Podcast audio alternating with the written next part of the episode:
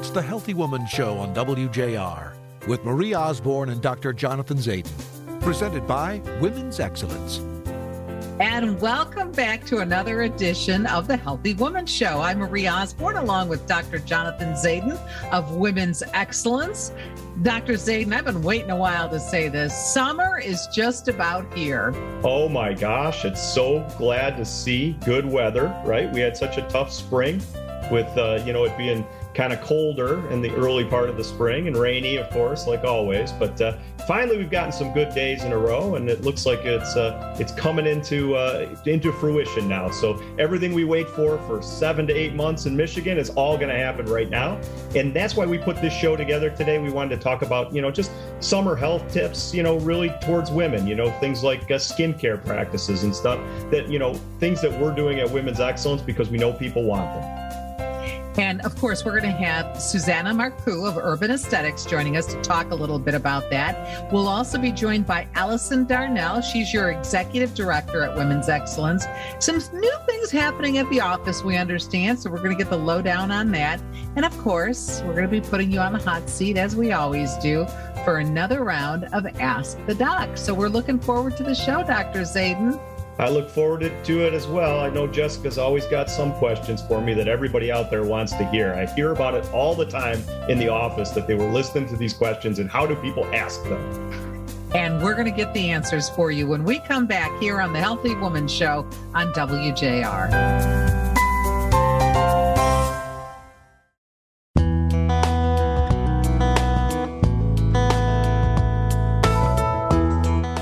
Welcome back to the Healthy Woman Show. I'm Marie Osborne with Dr. Jonathan Zayden of Women's Excellence alongside and always trying to provide you with the information you need to live a better life.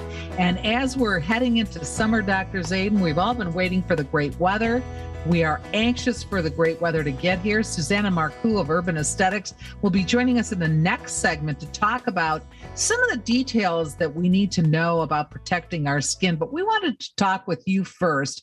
Generally speaking, what we need to keep in mind as women for good health during the summer. You're always talking about heat protection, staying hydrated, just always, always, always talking about staying hydrated hey, I'm going to start with this. The cup half full. The great weather is here, and we're we're we're in it. And um, you know, hydration is one of these topics that you know, we talk about this all year long, right? Because, you know, the truth is that, you know, the more hydrated you are, it, it helps you alleviate some of your own toxins, right? So, you know, people talk about drinking a lot of fluids all the time. And in many diets and in many healthy regimens, you know, you'll see people walking around with very large water bottles. And that mindset is that you should be drinking somewhere between 84 and 96 ounces of of water a day. I've, you know, uh, every day, and you should be doing that. A lot of people say, "Well, I never do that." You'd be surprised. You probably drink more fluids than you you think. But the thing is, is that you have to think about the type of fluids you're putting in your body, right? Your body is is a mechanical structure, and it's no different than a car. If you put good things into it, it it, it gives you good things. But if you don't give it the the nutrients it needs, it, it doesn't run very well. And so your body being the same, you just need to make sure that you're drinking basically non-caffeinated um, things where you don't want you drinking, you know, 96 ounces, which is literally, you know, if you think of a, a, a, you know, a pop can or a soda can as being 12 ounces, we're talking seven to eight of these a day, even when you're not in a hot weather. And we're asking you to do maybe upwards to 10 to 14 of those a day if you're in super hot weather, such as you're on a beach. But we have to make sure that that, that hydration isn't only alcohol and caffeinated beverages, and it's actually hydration. You're actually getting the water you need, and your body is getting that, that hydration it needs. Because again, that helps you alleviate all your other toxins. And many times when people are outside, they're also very active, aren't they, Marie? Right? You know, they're you see them, they're outside, they're pushing Absolutely. Their their mm-hmm. boat, they're kayaking, they're on the beach, right? All of those are expending a lot of, of muscle, you know, energy and breakdown, right? And that all gets all that gets filtered, you know, through your body via the hydration that you take out and what you expel in your urine. So you definitely want to stay hydrated. So my my thought process on all of these things is you know drink about you know when it's hot out drink you know at, at, least at least 120 to you know 132 ounces a day And you know, during your normal life, even in the winter, you should be drinking, you know, again about seven to eight um, equivalents to a pop can, right, a, a day, and and keep that up because that's going to keep your health better and make you feel better. And uh, so many, we we often joke. Some women joke about having their own personal summer in the middle of December. We're talking about menopause, but it can be particularly thorny if you're going through menopause and those hot flashes in the summer. It makes it doubly worse. I, am going to pick two topics here because menopause is such a voluminous topic. We could spend a whole show on menopause, but let's pick two things that we need to discuss. And then I think that people will understand that at least for summer tips. Number one, if you're if you're truly menopausal and you're getting menopausal symptoms, a lot of times that results in insomnia. And when it's hot out in the summer and you're already tired and you can't sleep because you're still having hot flashes, that's very tough on people. So that's one reason to kind of really manage your menopause. And, you know, it's probably good to start managing it now before we get into, you know, late July, August, and September, which are our hottest months. And then the, the other item is, is that just in general throughout the day, if people are getting hot flashes and it's already you know 85 90 degrees and they're outside right? They they find that the part you know the part of the year here that they've looked forward to the most is interrupted because they actually don't feel that good outside. This is a great time to kind of deal with menopause. And so you know we have people at women's excellence that take care of menopause and there's you know many many providers that take care of menopausal symptoms. I think this is a good time to kind of look into that and really start to pay attention to it because if you sleep better and you feel better when you're outside, obviously everything is better. Absolutely. Um, Dr. Zayden, also another problem that seems to crop up more in the summer are yeast infections. And there's some things that we can do to avoid that. I think the biggest thing in the summer with yeast infections really is you know, we see two things. We see a lot of hot tub use. I mean, you know, here in Michigan, I mean, you know, clearly you can use a hot tub all year round. But here in Michigan, we have a tendency to be out in our tubs, maybe not, you know, maybe they're not as hot you know a little bit more in the summer. Some people use them all winter long but you know that that component. And then also just in and out of lakes and in and out of the water and just the, the heat itself with moisture that just causes more yeast infections and just and, and even more bacterial infections around the the vulvar and, and vaginal skin. So you know one of the biggest things that you can do about that is just make sure that you're you're treating it relatively um, you know expeditiously take a probiotic to keep the, the bacteria in the vagina more healthy and then make sure for sure that you're not wearing a bathing suit all day long if you can avoid it you know loose fitting clothes and those types of things i mean that, you know these are the things that we tell our kids all the time but you know we we kind of have to you know understand that that's something that we need to do as well so, moms out there, remember no bathing suit all day long. I know it's easy to do. Loose fitting clothes and, and probiotics. Yeah, absolutely. And just closing out this segment, Dr. Zayden, I, know for a lot of people, you know, we go on vacation and so on, and you want to do things spontaneously, but if you have a bladder issue, it's trouble. I got to tell you, um, you know, bladder. It, it, interesting that you asked me this question, but you know, bladder issues are are things that just they bother people year round. This isn't a summer. Uh, this not. A, it's definitely not a seasonal problem, right?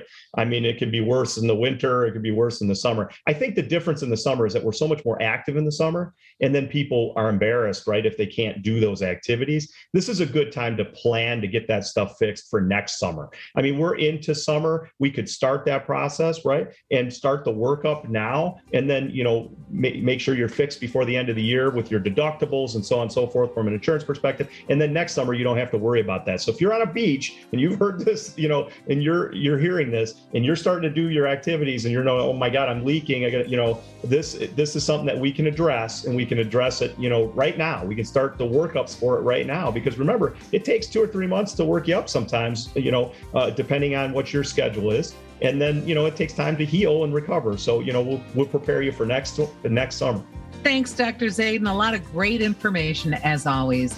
When we come back, we'll be joined by Susanna Marcoux, the nurse practitioner at Women's Excellence and the head of Urban Aesthetics. She's got some great advice for keeping our skin in great shape this summer. Stay with us.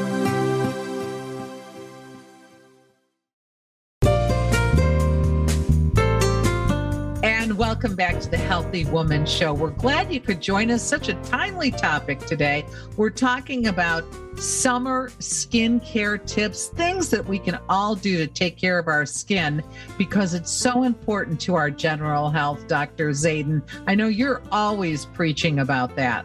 Well, I think, you know, I'm going to defer a lot of the skin stuff to our specialist at Urban Aesthetics and and and really let her get into more detail about what you can do for your skin and how to make that better. And but, that is Susanna Marcoux of Urban Aesthetics. Hi, Susanna. We're so glad you could join us today. I know that you would really like to give our listeners some of the most important things that they have to remember as we all head out into the sun. I know we need to buy fresh sunscreen, get the hats ready, all that stuff. But let's talk about sun exposure if we can a little bit we did this show a while back, and, it, and, for any of our listeners, you could actually look that show up, and it was with uh, Wendy McFalda from uh, one of the dermatology offices. And what she just talked about was really the absolute need for sunscreen. And the fact that you, you know, in many cases need to reapply and that you should use water resistant sunscreen as well. Um, you know, just because most people that are out are, you know, sometimes in the water and back and forth but you know reapplication and making sure you're protecting your skin. Your skin is one of your biggest organs right? And you need to make sure you're putting good protection on it. And i you know i would again defer every all the other aspects of of all the cosmetic sides and all the things to take care of your skin. To, to susie as she will tell you more but one of the things that that wendy really preached to us was protect against those uv rays and really help yourself because if you don't protect against those UV rays. You're damaging your skin, and then ultimately, it's really hard to get it back. Susanna, you agree with that then, obviously, that once your skin is damaged by the sun, it's hard to regain it or to repair it. I absolutely agree with Dr. Zayden. You know, um, one of the one of the most ironic things that I find in healthcare, and especially when we're looking at cosmetics and aesthetics and overall skin quality, is you know, so many men and women, you know, we'll put our skin through the wringer, right? We'll go outside in, in freezing cold, then come summertime, we'll be in 90, 95 degree heat. And so many people are not either applying sunscreen at all or they're uh, not applying it enough, or they're using the wrong SPF. Um, and this is a big, uh, I believe, um, underserving from either dermatology or aesthetic companies. You know that we're they we haven't in the past given them enough education. So the biggest thing that I tell patients is when we're looking at SPF, especially in the summertime, we need to think about what's commonly exposed, right? So, whether you're wearing a tank top, whether you're wearing a shirt, your face is consistently exposed. We need to be looking at an SPF that's 30 or higher. That is the most ideal. And this should be also done in, in the wintertime, I'm going to emphasize. But however, come in the summer when we have higher degree of light, we're outside more, at least we can have that protection. I'm always surprised at how much uh, sunscreen you have to put on. Oh, is it the the constant reapplying, right? Well, no, and also the amount. I've heard you have to put a shot glass on. Uh, like the amount, the in other words, the amount you have to put on is a lot. Wait for the whole body, perhaps, but not for right. the face. Yes, yes, not, not for the face. When we're looking at the face, and I tell patients too, you know, when we're choosing a sunscreen, you really want to base it off your skin type. So, patients, eh, you know, the easiest way to kind of differentiate this is you either have a more oily skin or you have a drier skin when we're looking at dry skin in in the summertime you want to pick a sunscreen again that's uh, SPF 30 or over, but also that maybe uh, has some hyaluronic acids in it or some ceramides. So you're actually hydrating your skin while you're going throughout the day. Um, and then for patients who are a little bit more on the oily side, choosing an SPF with a matte finish. Um, this will help not only with you know skin complexion over time, but also avoid breakouts and having excessively oily skin through the day. Important is exfoliating your skin? Very important. Very very important. Um, if you care about your complexion hyperpigmentation or tactile roughness. Um, so when we're looking to exfoliate your skin um, i think there's an over uh, an oversaturation of this on you know the over the counter market. And i think a lot of people get very um, confused and a little intimidated but you can really uh, you know segment exfoliations into two parts um, either a physical or manual exfoliation uh, or a chemical exfoliation. And these can be done at home in smaller degrees. So, a physical exfoliation, you want to think of the sugar rub that you can buy over the counter. The biggest issue with this is patients will put a ton on their hand and then they'll go, you know, they'll go crazy. You know, they'll get very, very rough thinking that they're doing a great job. But actually, you can create um, small micro tears and that can cause more inflammation. Um, it leaves access for bacteria. Um, so I tell patients if you're going to go the physical route, um, you need to, you know, do it in a clockwise or, or counterclockwise pattern, and it should be gentle. You you can do the physical exfoliation um, three to four times a week, um, and that's typically pretty good. Um, my preferred route is actually more of the chemical exfoliation, where we focus more on alpha hydroxy acids or beta hydroxy acids. There are very small percentages of this that can be found over the counter. Again, they're not prescription grade, but you know this is something that can help where you know that micro tearing uh, complex is not an issue. Patients can gently wash um, and then you know uh, rinse with water after. Well, guilty as charged about the person who's rubbing really hard. So yeah, don't do that. Everyone thinks it's great for them, but it's it's it's really really not. If you know, when people are rubbing hard with these physical um, with these more physical manual exfoliations they're trying to get the hyperpigmentation out they're trying to get the tactile roughness out right they they want to have the smoother looking skin they want more collagen production but this is why i say stick with a chemical exfoliant focus on an alpha hydroxy acid or a beta hydroxy acid. And then you should be seeing a provider, hopefully through urban aesthetics, such as myself, where we can actually prescribe you um, a, pre- a prescription grade retinol therapy that's made and authorized and FDA proven to help with those issues that you can use nightly. Susanna Marcoux is a nurse practitioner at Women's Excellence and the chief at Urban Aesthetics. And her medical background really is such an asset in answering some of these questions. Susanna, I know you really are a big proponent of hydrating both inside and out. Yes. So again, it's the most simplest things when we're talking about overall health. You know, um, when I talk to patients in office, whether it be um, the weight program or just for um, aesthetic standpoint for skin health and overall health and wellness, um, so many patients are barely drinking 60 ounces of water a day. I mean, we're barely getting that sometimes, right? But in truth, especially during the hotter months, it should be about 120 ounces. You'd be very, very surprised what being hydrated can do to your body, um, as far as overall just complexion as well. That's amazing to know that. Very quickly, because we only have a minute left, can you quickly tell us uh, the AM PM skincare regimen for women over 35. Just tell us very quickly AM and PM. Yes, you want to keep it very simple. Against again there's an oversaturation in information and products on the market and it can get, get very confusing. Um, in the am what you want is a gentle am face wash with a hydrating cream of spf 30 or more for the summer and the winter. Um, and then in the pm i would recommend a chemical exfoliator um, slash it, it, can even be a gentle cleanser um, as long as it has an alpha hydroxy acid base. And then you want to use a, a, a retinol or a prescription grade tretinoin cream at night. You are always a wealth of information, Susanna Marcoux. Thank you for joining us. She's a rock star, Dr. Zaiden. We're so glad that she's with you. I'll tell you what, it's uh, it's nice because I can refer so many people, uh, you know, to that that center of uh, women's excellence now that allows uh, people to get the kind of care that they need for this and they can do it in a kind of a more familiar setting and susie does such a great job with them and we get a lot of a lot of kudos for her for sure. So if people want skincare, they should really come and see her. When we come back here on the Healthy Woman Show, we're going to open the mailbag or open the emails, as they say. We have Ask the Doc as Women's Excellence Healthy Woman Show continues here on WJR. Welcome back to the Healthy Woman Show here on WJR. Dr. Jonathan Zayden, of course, joining us as always from Women's Excellence.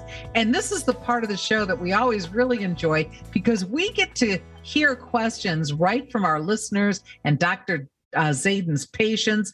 Joining us is Jessica Rousset, the patient outreach coordinator at Women's Excellence. Hi, Jessica. What have you got for us this week? Hi, good to be back. And we've got a lot of questions, and some of them we've never even covered before. So I'm kind of excited about that. So I'll dive right in. The first one is How do I know if I have a prolapse? That's an interesting question because prolapse is just such a, a um, undefined term, right? So, um, you know, there's a lot of things that can prolapse. Really, what prolapse is, let me define it first, and then I think maybe I can uh, give people tips. So, first, uh, a prolapse is where um, a, an organ is is not necessarily in the same location that it would normally be. So the uterus can come down into the vagina. The vaginal wall from uh, the bladder perspective can prolapse into the vagina. We call it a cystocele.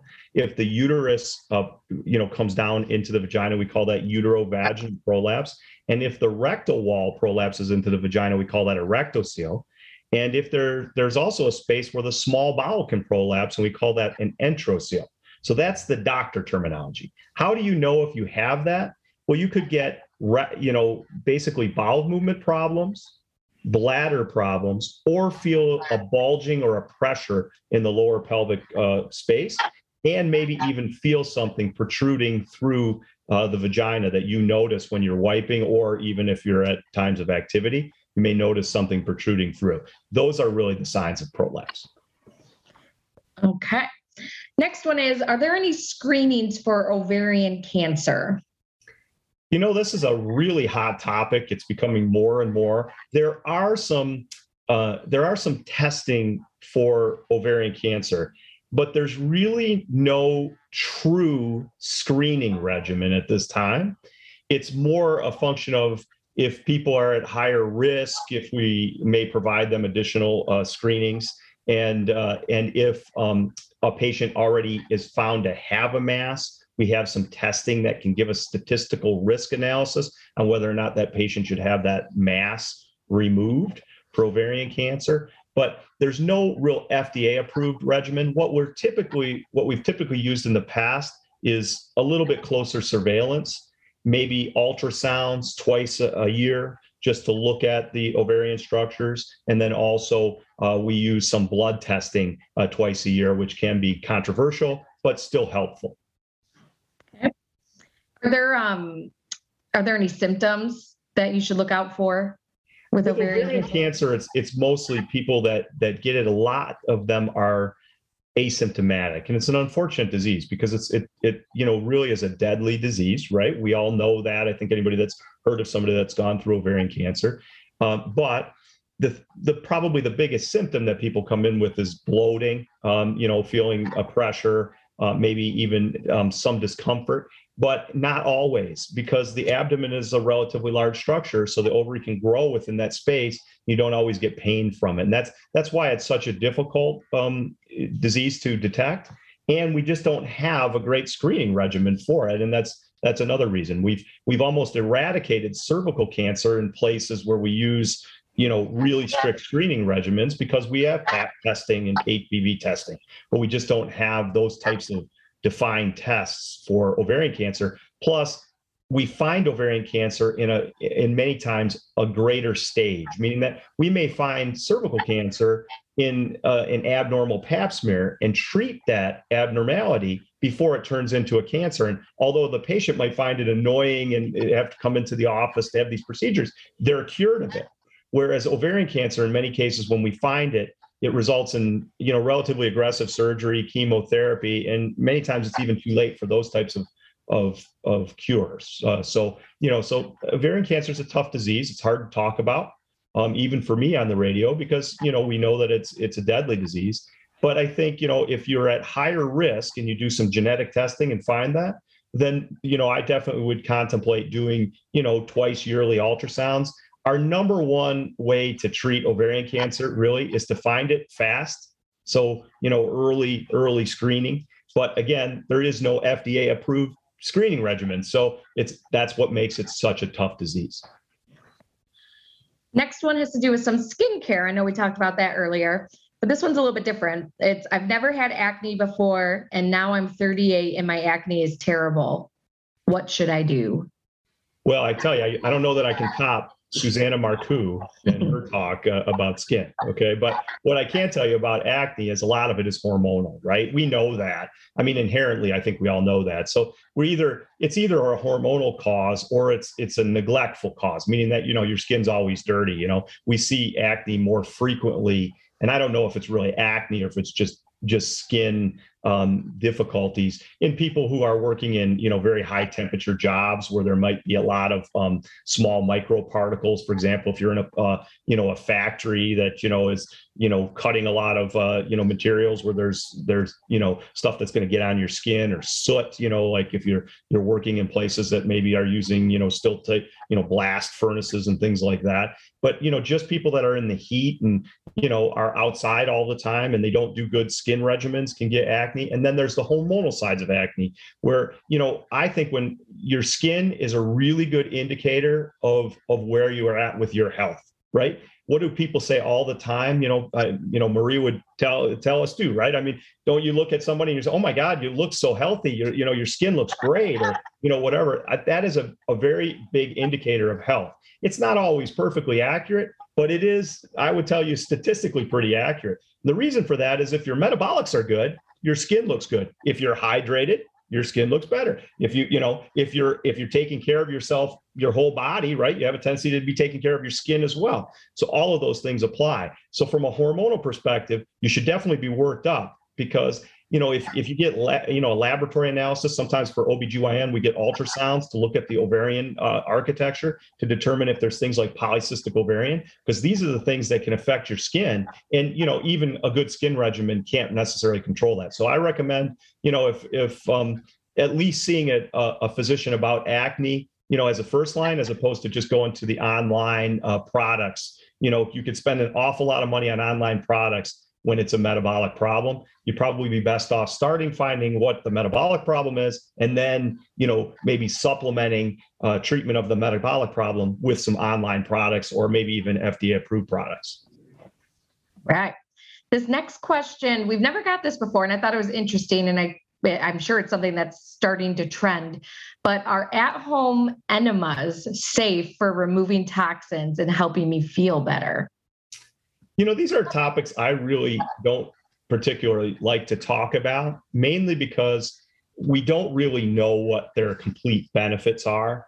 And I certainly, you know, I, I certainly don't like to discourage uh, certain things if if people feel like they're making them better as long as they're not harmful. But remember, any any time that you're doing enemas on a on a regular basis, right, you are removing a lot of bacteria, your own natural bacteria right? And you may be relying on on something to do a natural process. You know i'm always a little bit more proactive in saying hey if we want good bowel function and all of that then probably the best thing that we can do would be to use probiotics make sure we're replenishing the gut with the bacteria that we need to do the processes that we need. You know as a physician as a whole i try to stick to the fact of if the body's process wouldn't naturally do it is this something that we need to do for for maintenance? And and obviously that's not the same for every every everything. Like for example you know acne right? You know if the body's process you know metabolically is the way it is right? But we're trying to restore a normal metabolic pos- uh, process when we're doing acne. I don't think that enemas are a normal metabolic process that we should have to rely on to, to get the symptom relief that we need. I think we should do it the opposite way and try to make people a little bit more healthy with their bowel habits by using like probiotics, eating a well balanced meal, making sure that we have the right amount of fiber, right, staying hydrated, all of those things. And I think that, you know, that would alleviate some of the need for enemas. Okay. I think we got time for one more question. So um, this one says, I'm still experiencing cramps and pelvic pain after menopause. Why? You know, first of all, there's a lot more in the pelvis. We deal with this a lot with endometriosis, right? Where, you know, we'll treat somebody for endometriosis if they're premenopausal. and then you know somebody will come back and say, well, you know, um, you know, I'm still having some cramping uh, with my cycle and all that. And then I always ask the first question. I'll say, is it is it like it was before? And they'll sometimes they'll even say, yeah, it was. It, you know, I still get significant pain on you know day number one, but it's it's way better than it was before our, you know you treated my endometriosis but i but i still get it you know uh, once or you know month. And i would tell you that there's normal body processes that that happen that are going to give you more fullness and all that. You know you can have gi symptoms gas things like that over distended bladder maybe bladder overactivity that can cause you pelvic pain and discomfort. And sometimes that it can even be cyclic um, you know, and it's hard to like really time coordinate all of that if you're not having a menstrual cycle. So I would tell you there's many more things going on in the pelvis than just the gynecologic tract itself. And it may be some of those things that people are experiencing. Some great information there, Dr. Zaidan and Jessica, as always, a wide variety of topics. When we come back, we'll get an update from the Executive Director of Women's Excellence, Allison Darnell. What's happening at the practice? That's coming up next here on WJR.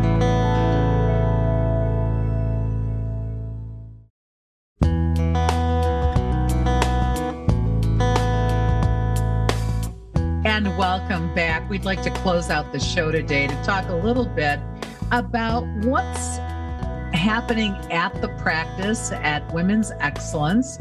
Lots of things happening in recent weeks. And joining us again is Jessica Rousset, the patient outreach coordinator. Dr. Zaidan, I know that you're working working actively on so many things as a team, but you're really stressing that about your practice. It's um a different healthcare environment than it's ever been. We have a different um, mindset and we have different um, patient activities than we've ever had in the past. Um, things are different from how people are working. They used to work nine to five, but that was really more eight to six. Now people are maybe at home, they have more flexible schedules they have access to technology that they've never had in the past on such a wide scale basis. Generations of people have access to technology that didn't happen before. It was, you know, certain people that were at work had this technology. And our ability to have this access to technology is in the hands of so many more um, different um, patients than it ever has been in the past. So when you look at all of those factors, you've you're starting to see a change in how healthcare is provided, even at the level of what we call the CMS, which is which is the Center for Medicare and Medicaid Services, which really dictates how medical care is done in this country because they set reimbursements and policies and so forth that all of our, the insurance companies follow. What I would tell you is that we're looking to do more of a mobile, virtual type of practice with a patient care in office um, component when needed. And that's where I think everyone is looking down the road five years from now. What we have to do is make that transition to how do we check in now ourselves right? And we're starting to see practices dabble with that using different t- different types of platforms. And we're doing this looking at it specifically. How do we do every aspect of that? And then also we're looking at how do we make sure that we make each visit as efficient as possible?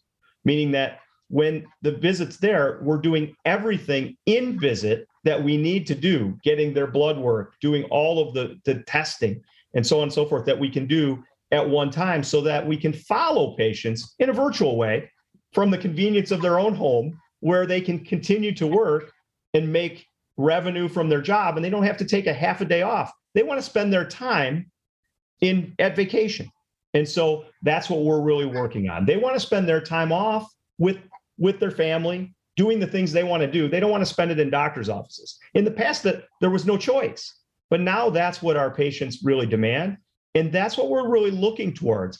It's not that we don't want to see them in the office; we absolutely do. We, but we want to make sure that we're giving the best customer care experience possible. And that's why we brought on the executive director we did, Allison, to kind of look at this from a process driven fashion and and we're making progress on this every day. Of course you know everybody's having problems with labor shortages and supply chain issues and all of those things. We have them in medicine too. We're back ordered on some catheters that we use for specific bladder testing for over a month. That affects everybody's surgery and everything else. It's difficult on right. patients but it's part of what happens. And then i think you know jessica could talk a little bit about you know some of these processes that we're doing just from uh, an online perspective Right. And, you know, even before that, with, you know, Allison coming on board back in January, her mission was to kind of revamp our whole culture because if the culture is great at Women's Excellence, it's just going to transcend to our patients and to the community.